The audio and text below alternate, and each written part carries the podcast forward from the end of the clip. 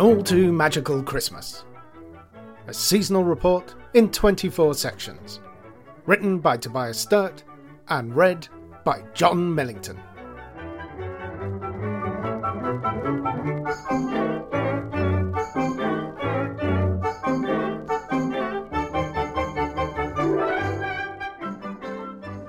Incident Report YUL 20 backslash 12, Section 15. In the churchyard of St. Paul's there stood a house. It was a small house made smaller by the towering trees around it, at whose feet clustered mossy and tumble-down gravestones, and whose heads scraped the balustrades of the cathedral. It was small, the house, but neat and trim, with steeply pitched roofs that reached almost to the ground, from under which unexpected windows peeped out. Smoke curled up out of the chimney into the tree-tops, and from the open top half of the front door came the smells of baking and the sound of someone singing to herself. Somewhere far behind me the sun was lowering into the west, and in the thickening dusk the ruddy lights in the windows shone cheerfully. I paused in the shadow of the trees and considered the little house. There was much to consider about it. In the first place, there hadn't ever been, to the best of my knowledge, a house in St. Paul's churchyard. But then there hadn't been a forest there before either, so perhaps a house wasn't such a surprising addition. But that wasn't the only surprising thing about it. For a start, the tiles on the steep roof weren't slate, but books. Hardback books. All laid one on top of the other and then tented along the ridge line. And the walls weren't plaster, but paper. Pages of books lacquered and layered one over the other. Whole chapters running between windows and under the eaves. A very readable house.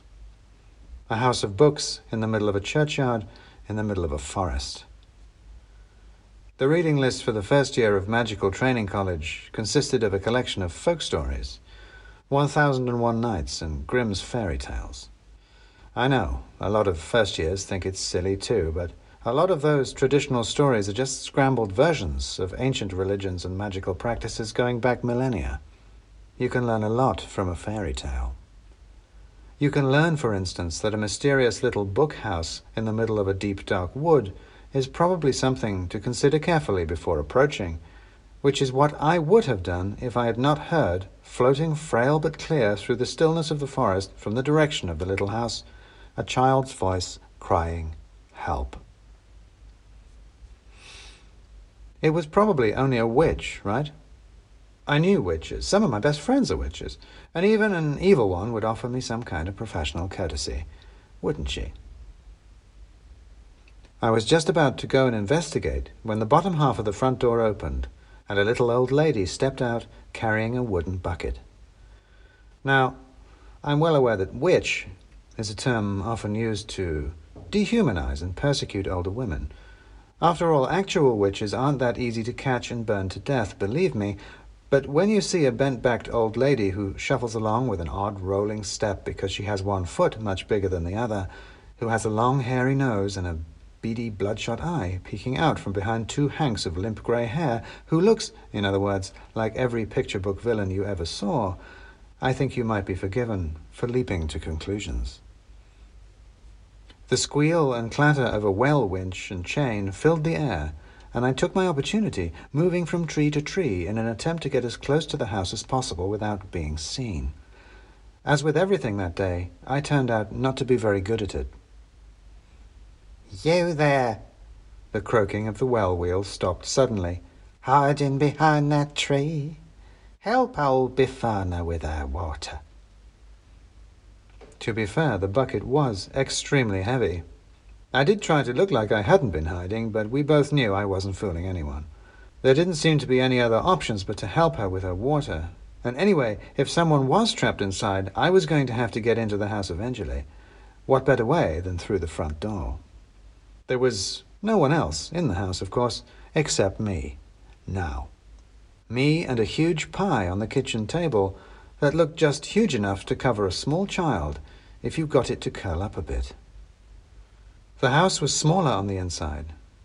Every surface was crammed with crockery and pans. Every rafter was hung with herbs and hams. The table was piled high with vegetables. The stove with bubbling pots and kettles. and on the mantelpiece, between two china dogs, slept a little black cat with a white mask around its eyes. But everything else was in motion. Dried flowers spun in the hot air, lids jumped and clattered over steam, sunlight on the dappled water in the sink spun arcs across the plates, and in the firelight brasses gleamed and flashed, and shadows danced under the furniture, and words, words, words crawled up the walls and ceiling, entwining, mazing sentences. Fill up the cauldron there, said the old woman, and see if the oven's hot enough for me pie. It's a low stoop for me poor old back. I emptied the bucket into a big black cauldron on the stove top that looked like the sort of thing in which one might boil a missionary. I'm no cook, I'm afraid, I said. Perhaps you'd better show me how to open the oven and check it. So you can shove me in and roast me up? said the woman, a glint in her eye. You don't get to be this old and witchy without learning to avoid getting burnt by upstarts. Somewhere close by, someone cried again, Help! A small, tired voice that sounded like it had tears in it. It sounded like it was coming from outside. Did you hear that? I asked. What was that? Just the livestock, said the woman. You get on and check that oven. I need to get me pie baking. It's a big pie, I said. What's in it? Kid, said the witch, smiling. Ah, like a small goat, I said. Like a small goat, said the witch, with an emphasis on the like that made me wonder how like a goat it might be. More than enough to go round if you make yourself useful. I'm not very handy, I'm afraid, I said, not at all sure that I wanted to be used. Nonsense, everyone can do something, said the old woman, picking up a cleaver from the table and sitting down, placing it carefully on her lap. Sing a song, tell a story. Oh, I have a story, I said, finally getting the oven door open. Several, and that's only one day so far. There then, said the old woman, a story for your food. It's always nice to have someone new for supper. I'm not sure I'm very hungry, I said. Well, said the old woman, running her thumb along the edge of her cleaver, I am, and I like some entertainment with my food and I like my food to be entertaining. So you tell your stories, hedge wizard. Well, I said, thinking fast and grabbing hold of the cast iron tongs hanging on the stove door, there is a story about an old woman who kept a lit oven in a house made of paper. And I grabbed hold of a red hot coal out of the fire and dashed it across the kitchen at the far wall. The witch leapt up with a shriek and scrambled up onto the table, kicking vegetables left and right as she scampered down the length of it towards the already smouldering corner. But I had already thrown another in the opposite direction, and another, and as she flapped her apron at the smoking walls, the other side of the house was starting to catch. The words on the walls started to run and flake in the fluttering flames, punctuation peeling off in petals of ash. Excuse me, I said. I think your house is on fire. I'll go and fetch help. The witch threw herself across the room at the door, slamming the bolt across and putting herself against it. And now you're trapped in it with me, magician. She actually cackled. Madam, I said, the walls are paper. It's why they're on fire. And I put the tongs through the back wall, tore open a hole, and I pushed through into the garden beyond.